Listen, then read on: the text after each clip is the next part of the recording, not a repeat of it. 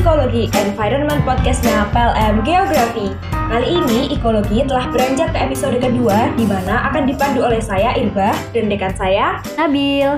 Terima kasih untuk segala dukungan fans pendengar semua yang setia menanti Ekologi hadir kembali. Bagi yang baru dengar Ekologi, selamat datang dan selamat menikmati episode spesial ini. Kenapa spesial? Karena Ekologi menghadirkan dua orang teman yang siap bercerita nih. Penasaran kan akan seperti apa pembahasan ekologi kali ini? Bener banget Irba, tentunya penasaran sekali ya friends mendengar semua. Nah, sesuai dengan yang dijelaskan pada episode sebelumnya, ekologi akan membahas seputar isu-isu sosial dan lingkungan. Nah, berbicara mengenai lingkungan nih, yang tengah marak ya isunya di tengah kita saat ini, gak lama lagi akan terselenggara nih Hari Lingkungan Hidup Sedunia, tepatnya pada tanggal 5 Juni 2021 nih Ir. Perayaan tersebut dapat menjadi reminder bagi kita sebagai makhluk sosial untuk lebih peduli lagi dengan lingkungan di sekitar kita. Nah, salah satu bentuk kepedulian tersebut adalah dengan menerapkan gerakan zero waste. Tapi sebenarnya zero waste itu kayak gimana sih, Ir? Kamu tahu, kamu sendiri tahu nggak tuh? Nah, zero waste tuh aku pernah dengar nih Mbak Nabil. Tapi buat lebih jelasnya, kita langsung tanyakan ke teman-teman kita yang sudah hadir di ekologi nih. Sebelumnya kita sapa dulu nih teman-teman kita. Halo Mas dan Mbak. Halo Mas Mbak semua. Halo, halo. Boleh diperkenalkan dirinya terlebih dahulu nih Mbak dan Mas. Oke, ini mau siapa dulu nih? Aku atau Kak Anggur dulu nih? Apa kita mau sweet dulu, Kak? Kage aja dulu. Oke, aku dulu ya. Oke deh, uh, halo semuanya uh, listeners, perkenalkan aku Gea dan di sini aku juga ditemenin oleh rekan aku Kak Anggur yang kita udah diundang nih sama teman-teman dari ekologi buat ngobrol-ngobrol nih soal zero waste ya. Uh, Koprol Iklim itu singkatan dari komunitas muda peduli pro keadilan iklim. Hmm. Gitu sih. Oke. Jadi semacam akronim gitu ya Mbak, Koprol Iklim gitu. Bener banget akronim. Halo, saya Anggur dari uh, uh, Koprol Iklim. Sepertinya sudah dijelaskan dari Koprol Iklim itu apa. Uh, kita diundang ya bicarakan soal zero waste lifestyle. By the way, terima kasih banyak sudah uh, mengundang kita dari Koprol Iklim. Terima kasih juga nih Mas Mbak udah mau bersedia kita tanya-tanya ya Ir ya. Iya, apalagi narasumber kita ini keren-keren sekali. Yang pastinya nih friends pendengar bakal penasaran banget sih ke depannya akan seperti apa. Oke, langsung aja ya Mas Mbak kita ke topik pembicaraan kita nih mengenai zero waste di kala pandemi nih. Tapi sebelumnya, sebelum masuk ke topik pembicaraan kita, kita berdua penasaran banget nih Mas Mbak. Sebenarnya gimana sih keadaan kalau Mbak Giani kan sekarang di Jakarta ya dan Mas Anggur ada di Papua. Nah, khususnya keadaan pandemi setelah lebaran ini nih gimana nih Mas Mbak? Hmm, kalau di Jakarta ya, menurut aku yang aku lihat nih dari sekitarku tidak jauh berbeda sih, kayak tetap aja ramai gitu ya. Apalagi di daerah aku khususnya, aku tuh di Kelapa Gading, Jakarta Utara, teman-teman, dan uh, kita uh, kota kota kecil, wilayah kecil tapi cukup padat gitu. Apalagi habis dibangun LRT dan sebagainya, jadi lebih banyak arus penduduk yang lalu lalang gitu di daerah aku. Cuman kemarin-kemarin pas aku sempat keluar rumah nih untuk kepentingan dan ternyata kayak di mall terus kayak di apa di restoran gitu-gitu sih sama ramenya gitu dengan biasa jadi nggak begitu ada perbedaan yang signifikan sih cuma mungkin memang sekarang bedanya ya kalau ngelihat orang pada pakai masker pada lebih aware lah kalau dikit-dikit itu pakai hand sanitizer terus uh, mungkin kalau di restoran sekarang kalau biasanya dulu bisa duduk rame-rame hehehe sekarang kayak harus di plotting gitu ya tempat duduknya. Mungkin itu sih perubahan-perubahan perilaku yang terlihat, tapi kalau masalah intensitasnya menurut aku dari penglihatan aku sama aja sih gitu. Kalau di Papua sendiri gak tahu tuh biar ke Anggur tuh cerita. Wah, di sini sih sebetulnya sama gitu, tidak tidak jauh berbeda dengan eh, daerah-daerah lainnya gitu. Karena eh, apa ya?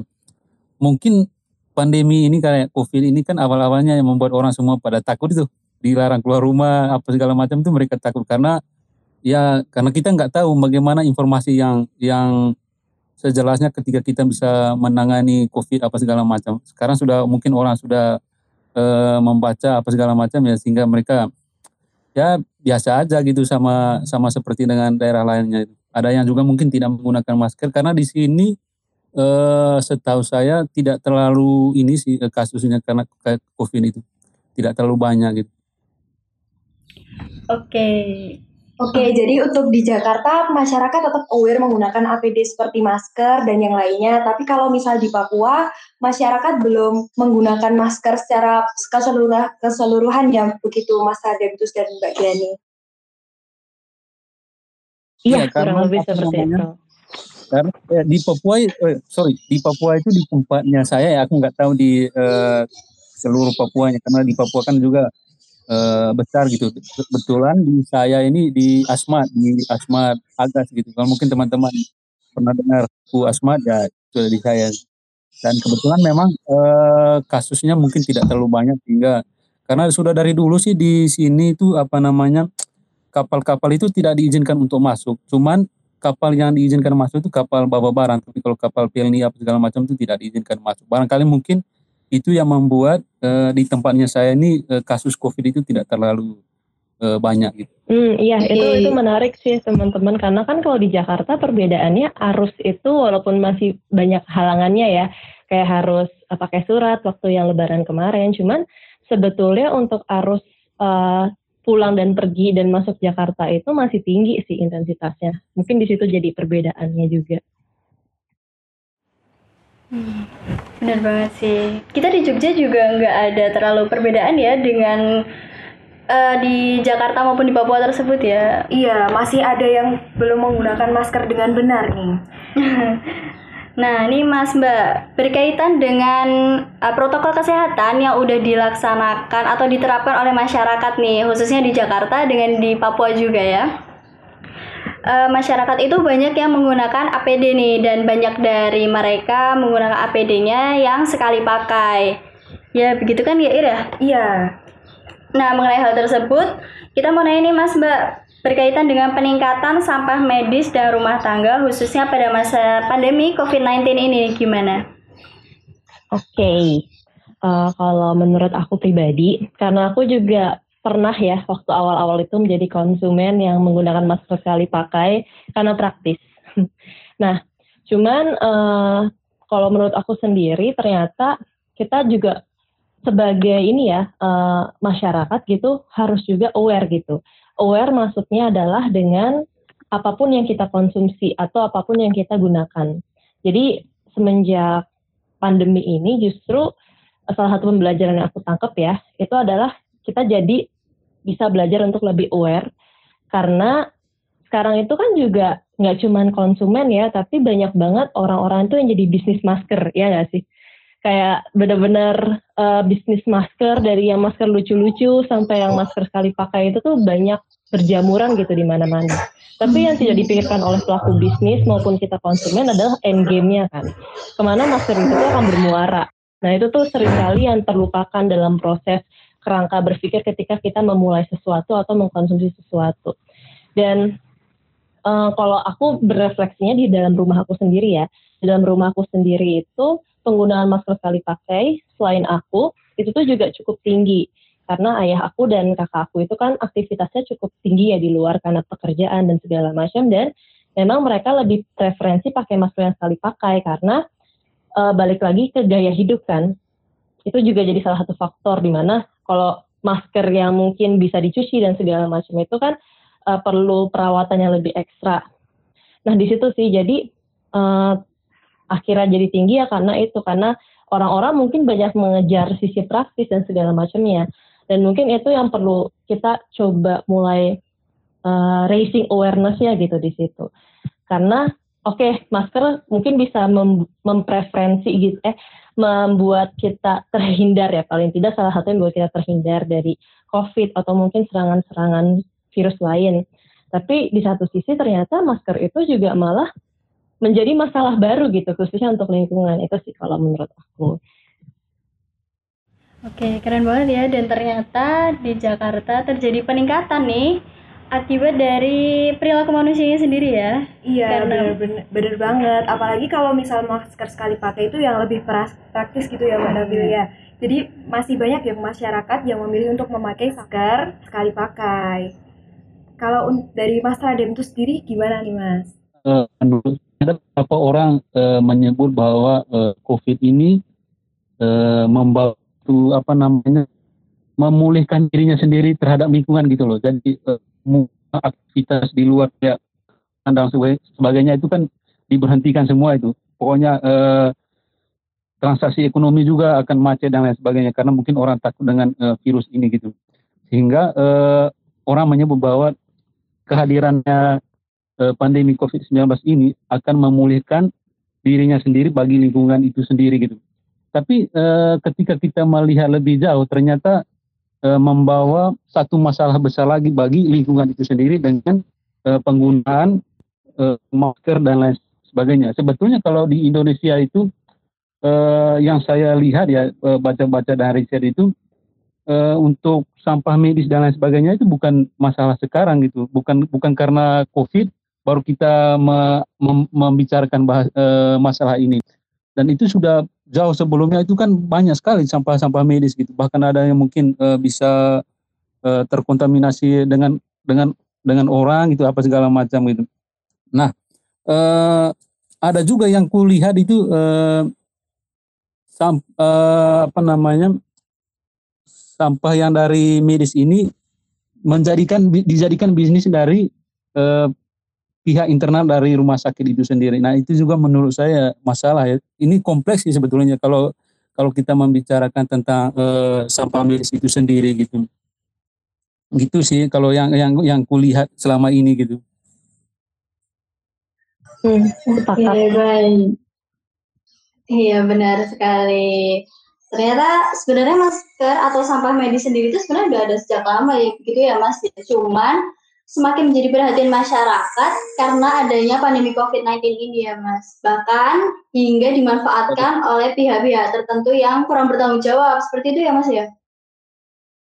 Iya betul. Karena ya kalau tidak salah itu 2018 lalu itu kalau tidak salah ya eh, polisi itu menemukan medis itu di di kawasan kawasan hutan mangrove di Karawang Jawa Barat kalau tidak salah itu yang saya dapat di 2018 jadi ya selain eh, sampah sampah medis itu buang sembarangan dan itu juga mungkin bisa berakibat eh, fatal terhadap lingkungan itu sendiri atau mungkin juga terhadap manusia gitu. Manusia yang mungkin eh, beraktivitas di sekitar tempat pembuangan sampah itu sendiri gitu.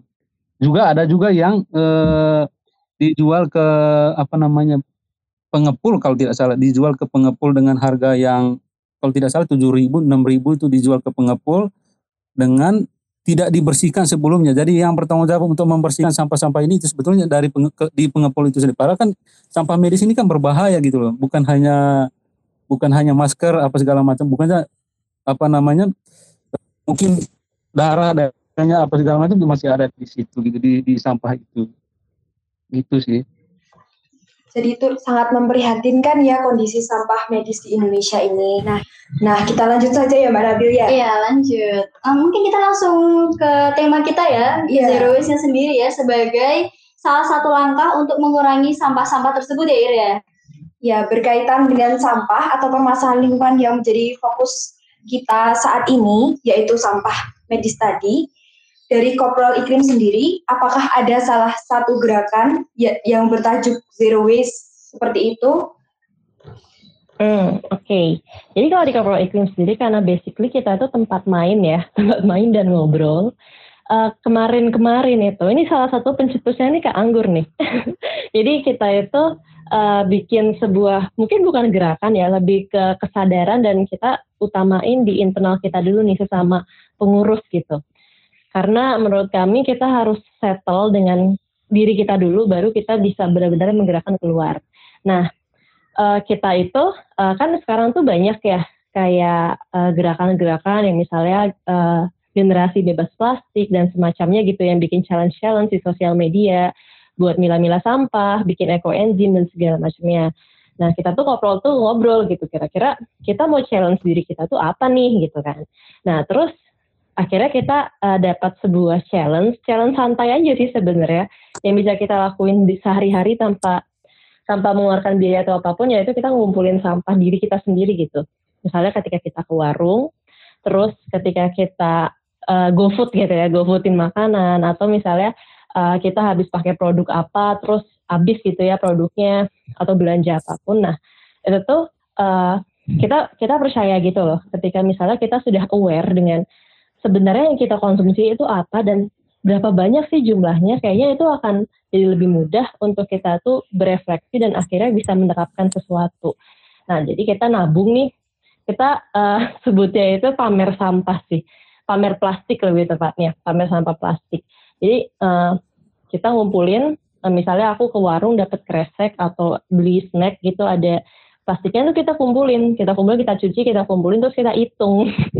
jadi setiap uh, bulan itu kita challenge diri kita masing-masing untuk ngitung berapa banyak sih sebenarnya sampah yang kita produksi khususnya plastik gitu sih. Baru dari situ uh, aku yang selaku juga uh, melakukan itu tuh jujur itu tuh uh, ada sensasi baru gitu loh ketika tahu ya ampun ternyata seminggu gue memproduksi sampah bisa lebih dari 10 gitu.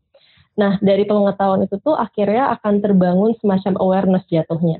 Awareness kalau oke okay, berarti gue harus lebih mindful nih paling nggak sampai situ dulu gitu sebelum kita akhirnya bisa merubah sebuah perilaku mungkin sejauh ini kalau di Koprol soal zero waste itu sih gitu Oke, seru banget ya challenge terhadap diri sendiri tuh. Mungkin bisa friends mendengar ikutin juga tuh dengan menghitung berapa banyak sampah yang kita produksi nih.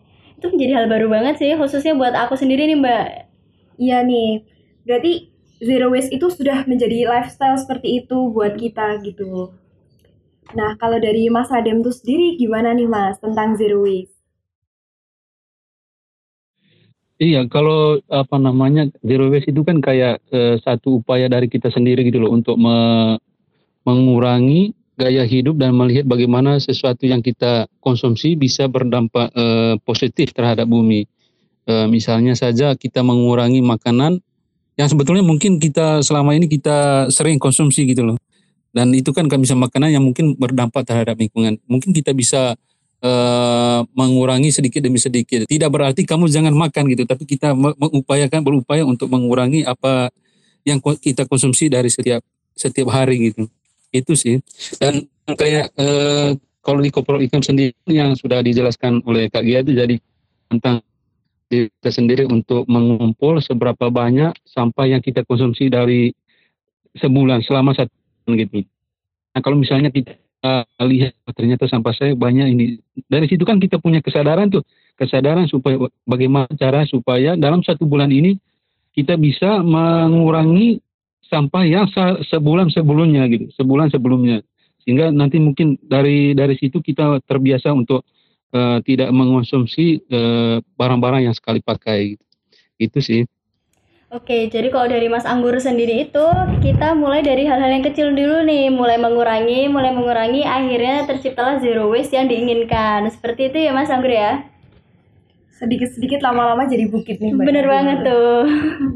Oke, lanjut nih Mas Mbak. Kita penasaran nih berkaitan dengan uh, berbagai permasalahan yang udah kita omongin sebelumnya terkait penumpukan sampah di masa pandemi khususnya. Nah, menurut Mas Mbak nih zero waste itu sebenarnya perlu diterapkan nggak sih di Indonesia dan kalaupun diterapkan itu bagaimana penerapannya supaya masyarakat itu mau turut serta dalam gerakan tersebut? Oke, okay.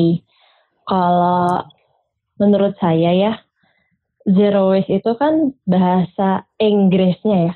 Bahasa sebenarnya kalau kita coba tilik lagi gitu di Indonesia dari zaman nenek kita, buyut kita kita itu sudah erat dengan pola hidup cukup sebetulnya kalau menurut saya. Jadi di setiap daerah kearifan lokal mana pun di Indonesia itu sudah jatinya itu dekat dengan alam dan dekat dengan pengelolaan lingkungan yang efektif gitu. Efektif dalam arti mengambil secukupnya, mengkonsumsi secukupnya, dan bahkan menggunakan bahan-bahan alamiah gitu ya, dari alam dan untuk alam gitu.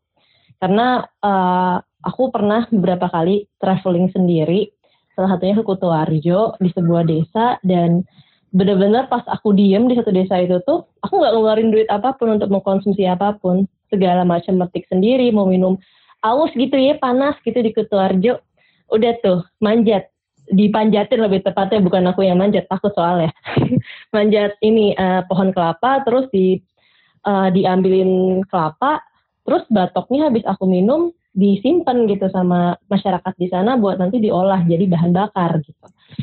Nah, sebetulnya penerapan di zero waste, eh, penerapan zero waste di Indonesia itu sendiri akan lebih efektif ketika kita kembali gitu ke nilai-nilai atau value karifan lokal itu sendiri. Nilai-nilai atau value dari masyarakat yang sudah ada dari lama gitu. Karena kayak sekarang kan ini nih lagi happening juga ya beli salad lima puluh ribu gitu ya. Padahal kita ada yang namanya lalapan gitu, pecel, pecel tuh. Pecel bahkan bisa gratis gitu ya, kagak perlu bayar. Nah, hal-hal seperti itu sih yang kayaknya uh, perlu untuk di mainstreamkan lagi gitu. Begitu, karena uh, balik lagi gitu ketika sebenarnya saya yakin gitu ketika sebuah generasi atau masyarakat itu benar-benar punya akar budaya dan value yang kuat, itu akan lebih mudah untuk kita kembali gitu secara identitas dan perilaku. Mungkin itu sih kalau soal penerapan zero waste di Indonesia. Begitu. Wah, ternyata nenek moyang kita itu malah udah menerapkan hmm. zero waste ya Mbak Nabilia. Benar banget, dari alam kembali ke alam juga. Iya. Cycling ya, Mbak. Uh, kemudian kalau dari Mas Redemptus Anggur sendiri nih, uh, sebenarnya zero waste ini uh, tepat ataupun penting nggak sih diterapkan di Indonesia khususnya di masa pandemi ini dan seumpama memang seharusnya demikian bagaimana sih caranya supaya masyarakat itu mau turut serta bergerak dalam gerakan tersebut? Ya betul sekali. Kalau ditanya apa tidak diterapkan di Indonesia, saya kira penting untuk diterapkan karena eh, Bayangkan ketika misalnya ketika kita sebagai contoh dari kita mengumpulkan eh, sampah plastik dalam satu bulan atau mungkin sampah-sampah penggunaan kita dalam satu bulan, katakan mungkin satu berapa kubik gitu ya setiap setiap bulan itu baru kita lihat gitu. Wah ternyata juga banyak yang sampah yang kita konsumsi gitu. Nah dari situ mungkin saya kira eh, tidak hanya secara pribadi kita gitu, maksudnya eh, ketika kita misalnya lihat beberapa tempat-tempat sampah di Indonesia bahkan ada yang uh, diimpor dari luar negeri ke sini juga soal sampah itu kan uh, itu menjadi masalah yang yang sangat pelik gitu loh bagi bagi lingkungan gitu. Dan saya kira ya salah satu hal yang paling tepat adalah mengurangi penggunaan uh, sampah sekali pakai gitu. Dan uh, apa namanya sebagai contoh lah kira-kira begini. Uh, kita membeli membeli uh, air mineral itu kan bukan kita membeli airnya tetapi kita membeli produknya. Yang yang yang sebetulnya itu lebih murah dari eh, tidak ada harganya ketika kita misalnya tidak ada bedanya ketika kita misalnya meminum air yang ada di kali apa segala macam. Tetap berdampak sama gitu. Sama seperti air mineral yang kita konsumsi yang beli mungkin beli dari supermarket dan lain sebagainya gitu. Tapi kita membeli produknya yang sebetulnya produk itu eh, sampahnya itu bisa berakibat eh, bisa menjadi apa namanya eh, terhadap lingkungan bermasalah terhadap lingkungan itu sendiri gitu. Dan eh, kalau misalnya diterapkan bagaimana caranya? Saya pikir kita mungkin eh, mengedukasi orang-orang di luar sana itu ya dengan bahasa yang mungkin sederhana gitu. Jika misalnya oh sampah ini nanti akan eh, sampah plastik ini akan berakibat terhadap begini eh, lingkungan gitu masalah lingkungan dan lain sebagainya. Dengan memberitahukan semacam itu ya saya pikir orang akan cepat cepat menerima gitu. Ketika kita menjelaskan sesuatu yang mungkin eh, sangat sulit mereka mereka pahami gitu gitu sih yang paling penting menurut saya mungkin hindari eh, bahasa asing dengan orang-orang yang eh, tidak menguasai dengan eh, tidak menguasai dengan isu-isu ini gitu gitu sih menurut saya Oke, jadi mulai dari yang sederhana nih ya, Ir, karena belum tentu masyarakat di luar sana itu langsung mengerti gitu ya, Mas ya. Iya. Iya, betul. Kalau misal di tempat tinggal Mas Redem itu sendiri nih, apakah masih banyak yang menggunakan hasil-hasil dari alam atau emang juga udah banyak yang menggunakan bahan-bahan seperti plastik dan sampah sekali pakai seperti itu, Mas?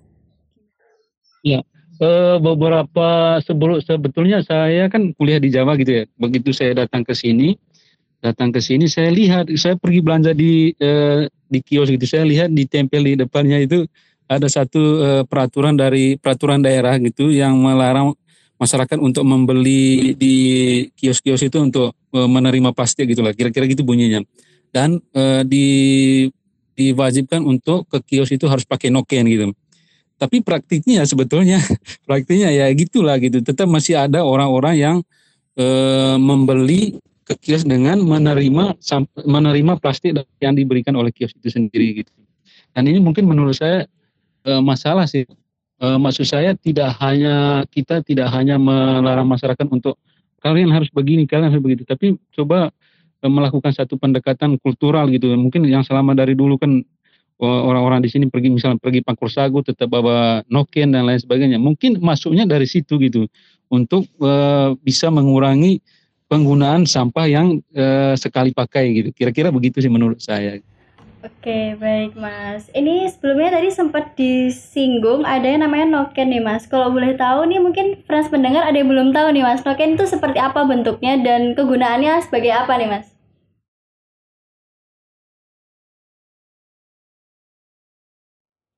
Oh, noken itu kalau di sini ya sama seperti apa namanya eh, tote bag lah. Tote bag apa istilahnya itu kalau kalau tidak salah ya. Jadi ya eh, semacam tas tas kecil itu yang pakai orang-orang. Tapi kan itu kan juga bisa jadi eh, kalau menurut saya itu sebetul sebetulnya kalau menurut saya itu eh, satu bentuk dari budayanya mereka antara dengan orang-orang orang-orang Papua itu tidak bisa dipisah. Gitu. Jadi mereka sudah hidup besar dengan uh, pergi ke hutan dan lain sebagainya itu tetap membawa itu gitu kayak celah gitu uh, di Jawanya lain istilahnya tapi kalau di sini ada istilahnya memang gitu makanya kalau teman-teman lihat misalnya di pegunungan ke apa segala macam uh, pemilihan gitu pemilihan baik pemilihan pemilihan DPR apa segala macam itu masih ada yang menggunakan sistem sistem noken gitu. Coba nanti mungkin teman-teman lihat di, di sekali nih. Berarti di kita jadi atau di mana. Istilah baru nih, Mbak Benar-benar. Jadi ini kayak masyarakat Jogja perlu mengikuti juga ya menggunakan iya. tas-tas yang uh, yang tidak sekali pakai yang bisa digunakan berkali-kali nih kayak masyarakat di sana. Menarik sekali nih Mas. Nah, kita tahu nih Mas Radeptus dan bagian itu sebagai seorang praktisi yang sering terjun langsung ke lapangan. Boleh diceritain nggak nih Mbak dan Mas, bagaimana hmm. penerapan zero waste lifestyle di Indonesia saat ini? Apakah masyarakatnya emang sudah sadar atau masyarakatnya masih ogah-ogahan gitu? Oke, okay. kalau dari aku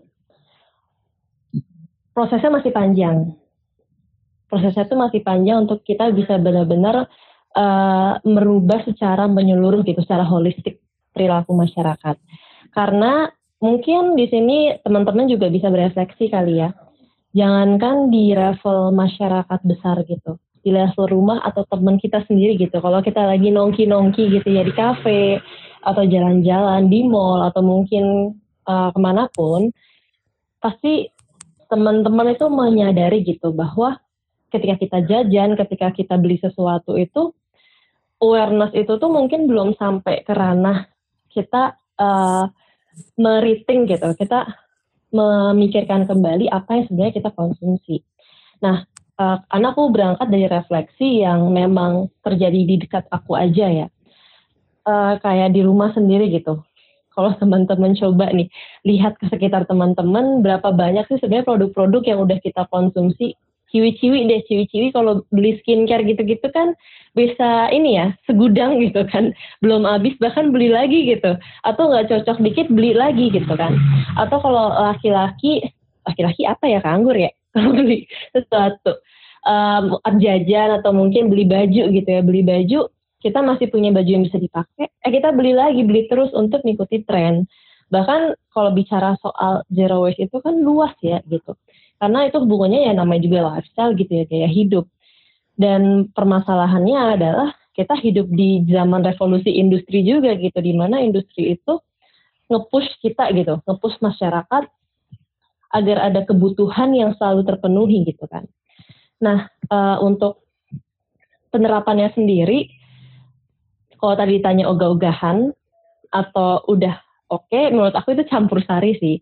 Ada yang kalau kita bicara di masyarakat urban gitu ya, kayak di tempatku Jakarta, atau mungkin di Jogja, di Semarang, di Surabaya, Bandung, mungkin sudah mulai ada gerakan-gerakan atau sudah mulai ada edukasi penyuluhan walaupun walaupun belum menyeluruh ya. Kita lihat aja udah udah berapa tahun kan dari pelarangan penggunaan plastik tapi tetap aja gitu. Udah setiap ke Indomaret atau ke Alfamart di charge gitu kan kalau misalnya kita mau pakai plastik berapa ratus rupiah ya orang ya udah ya udah nggak apa-apa nggak apa-apa gitu loh. Masih banyak yang aku temuin tuh kayak gitu kalau lagi belanja. Nah hmm, tapi mungkin kalau misalnya kita bicaranya ke eh, tempat-tempat uh, daerah gitu ya ini salah satu yang pernah didiskusi di Kopel juga. Kita ada salah satu teman yang dari Surabaya kan dan dia tinggal di pedesaan gitu nah mungkin di masyarakat urban tadi udah ada tuh kebijakannya, udah mulai tuh tumbuh gitu ya awareness dan segala macamnya bawa tote bag ke mana-mana.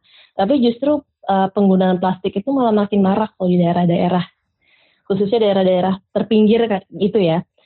Karena penyuluhannya itu pertama nggak nyampe dan uh, mereka itu hanya dikasih tahu untuk tidak menggunakan plastik kayak mungkin tadi ceritanya ke Anggur ya di warung-warung itu ditulis uh, jangan menggunakan plastik, bla bla bla bla bla. Tapi kenapa nggak boleh menggunakan plastiknya itu yang tidak dis, disalurkan gitu transfer knowledge-nya? Menurut aku itu salah satu yang akhirnya jadi menghambat proses kita untuk uh, menyeluruhkan gitu, menyamaratakan konsep hidup cukup dan sederhana zero waste ini itu sendiri itu sih dan maintenance-nya gitu maintenance eh kok Indonesia itu selalu problemnya itu di maintenance nggak sih? Kita tuh mampu bikin ini itu. Kita tuh mampu bikin teknologi yang oke okay punya kayak di luar negeri. Tapi yang kita kurang mampu itu maintenance-nya. Itu sih. Termasuk di kebijakan sendiri. Pasti terhambatnya di, diimplementasi lagi kan. Gitu. Jadi emang ini tuh harus kolaboratif sih penerapan ini tuh. Baik masyarakat, aja harus hor, apa uh, horizontal vertikal lah masyarakat dan juga pemerintah. Itu sih. Cuman uh, krusialnya ya di situ. Kita kebanyakan dari kita tuh hanya tahu larangannya, tapi tidak tahu kenapa itu dilarang. Wah, luar biasa menarik sekali penjelasan dari Mbak Giani ini. Ternyata masyarakat Indonesia tuh masih jauh nih dari konsep zero waste lifestyle. Nah, kalau dari Mas Anggur gimana nih Mas pendapatnya?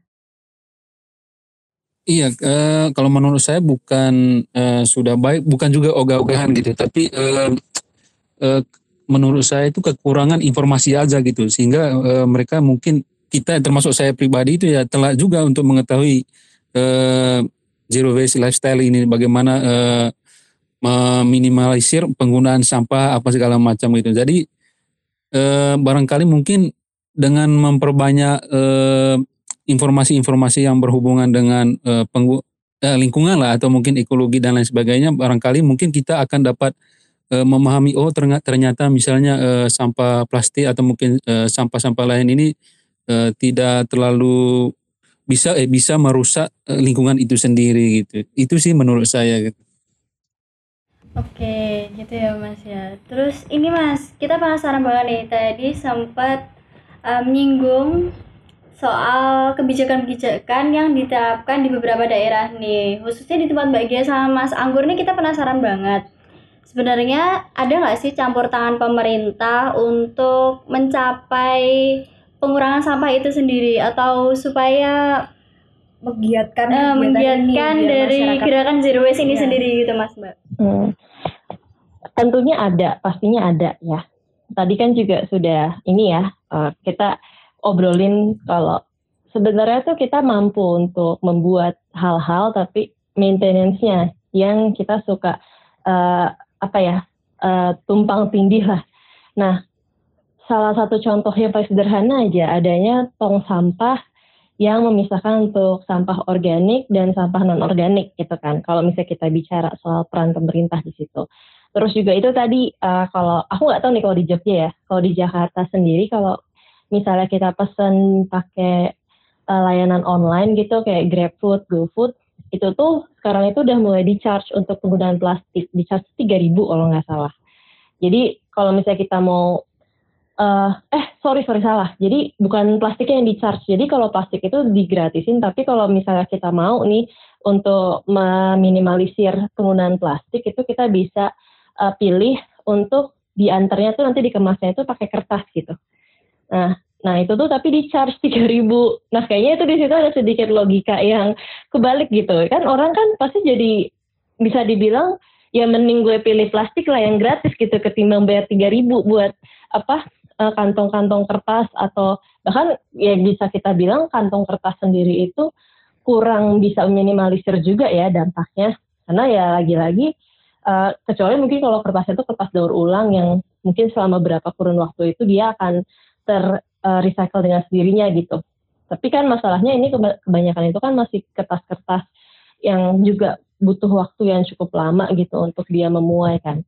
Nah, itu sih salah satu contoh-contoh mungkin kalau bisa dibilang peran-peran kebijakan yang aku temuin gitu.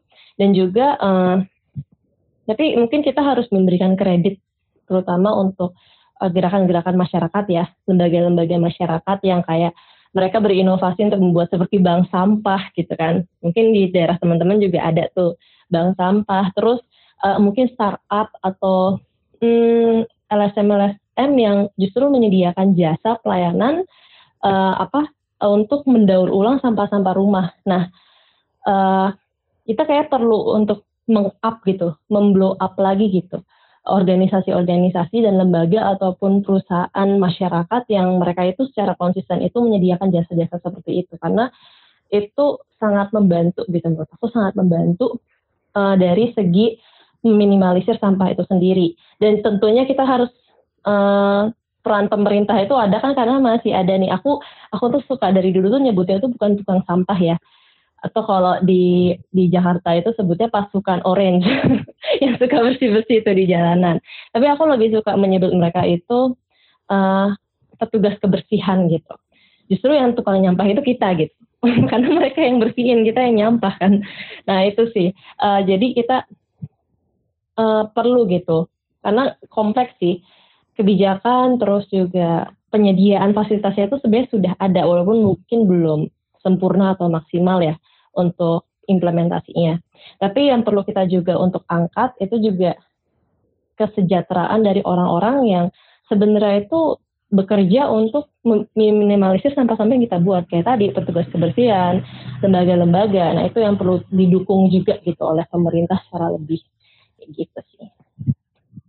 Wah jadi petugas kebersihan itu udah kayak pas pahlawan ya buat kita semua karena mengurusi sampah-sampah yang kita sampahin. Iya. Nah betul. disebutkan bagian ini tadi kalau orang Indonesia tuh kurang tuh di bagian maintenance untuk uh, sampah sam apa fasilitas-fasilitas buat sampah.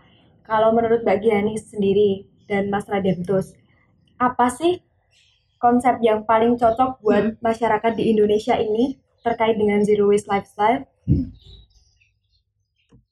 Ya, Kak Anggur, Kak Anggur silahkan Kak Anggur.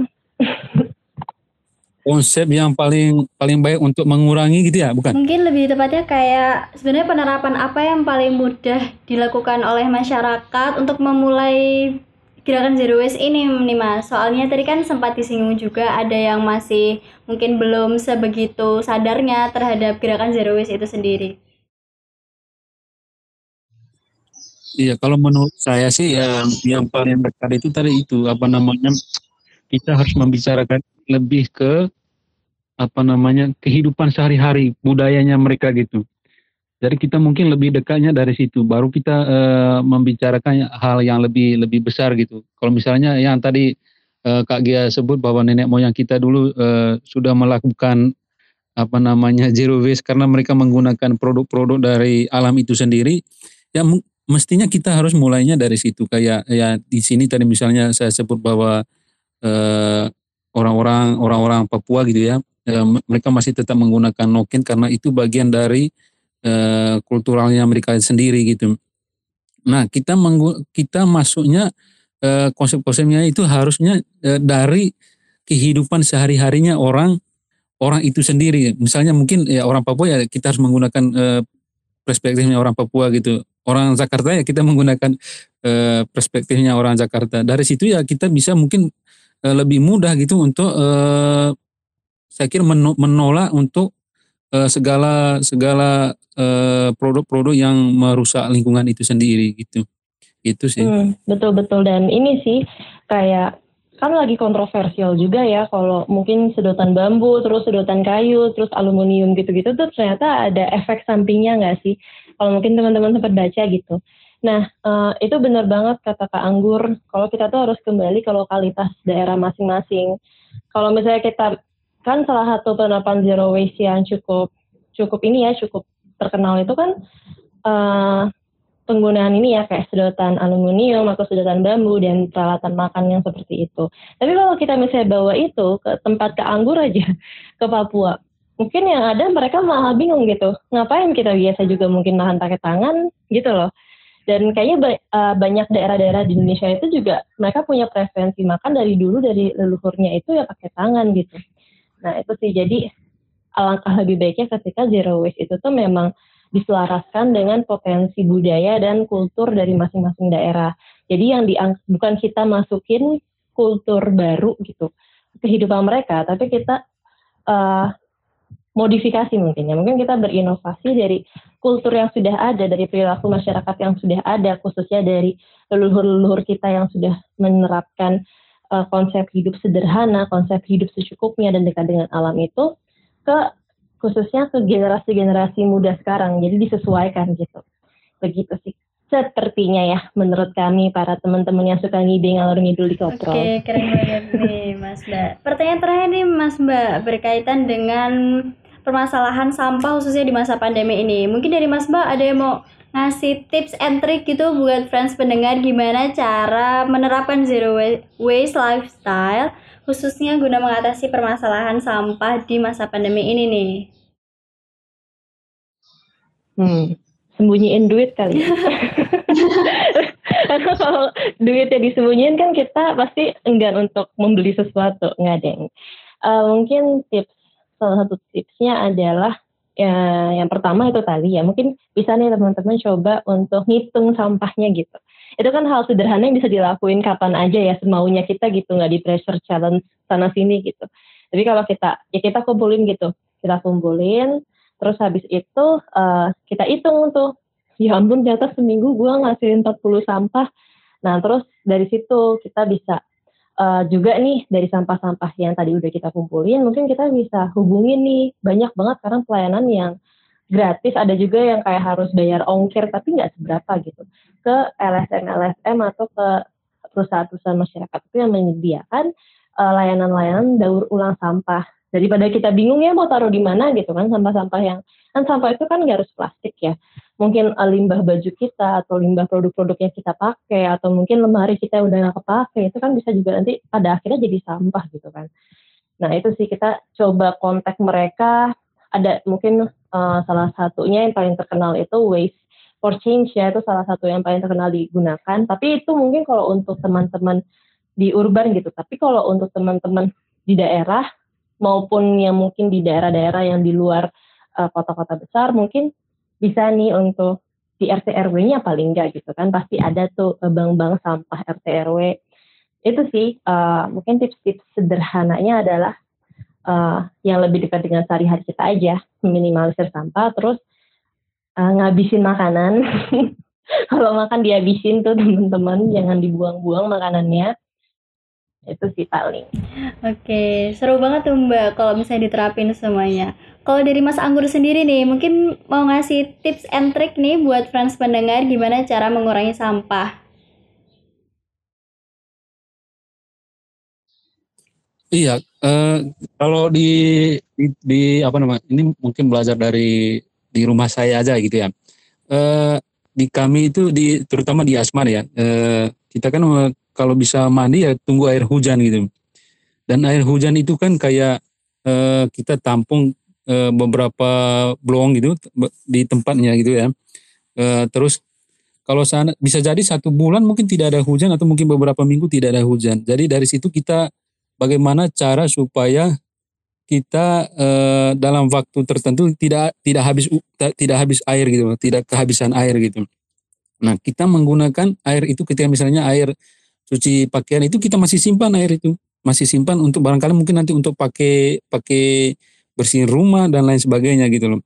Nah dari situ barangkali mungkin apa hal yang uh, kita pelajari untuk uh, uh, soal zero waste lifestyle ini ya barangkali kita uh, meminimalisir gitu untuk uh, tidak menggunakan barangkali sampah-sampah yang ya sekali pakai atau dan lain sebagainya gitu. Dan yang dan menurut saya uh, kalau kita kita mengumpulkan satu sampah dua sampah itu kan kayak e, membuat kita e, kreatif dan mem, dan belajar hal-hal baru gitu lah gitu.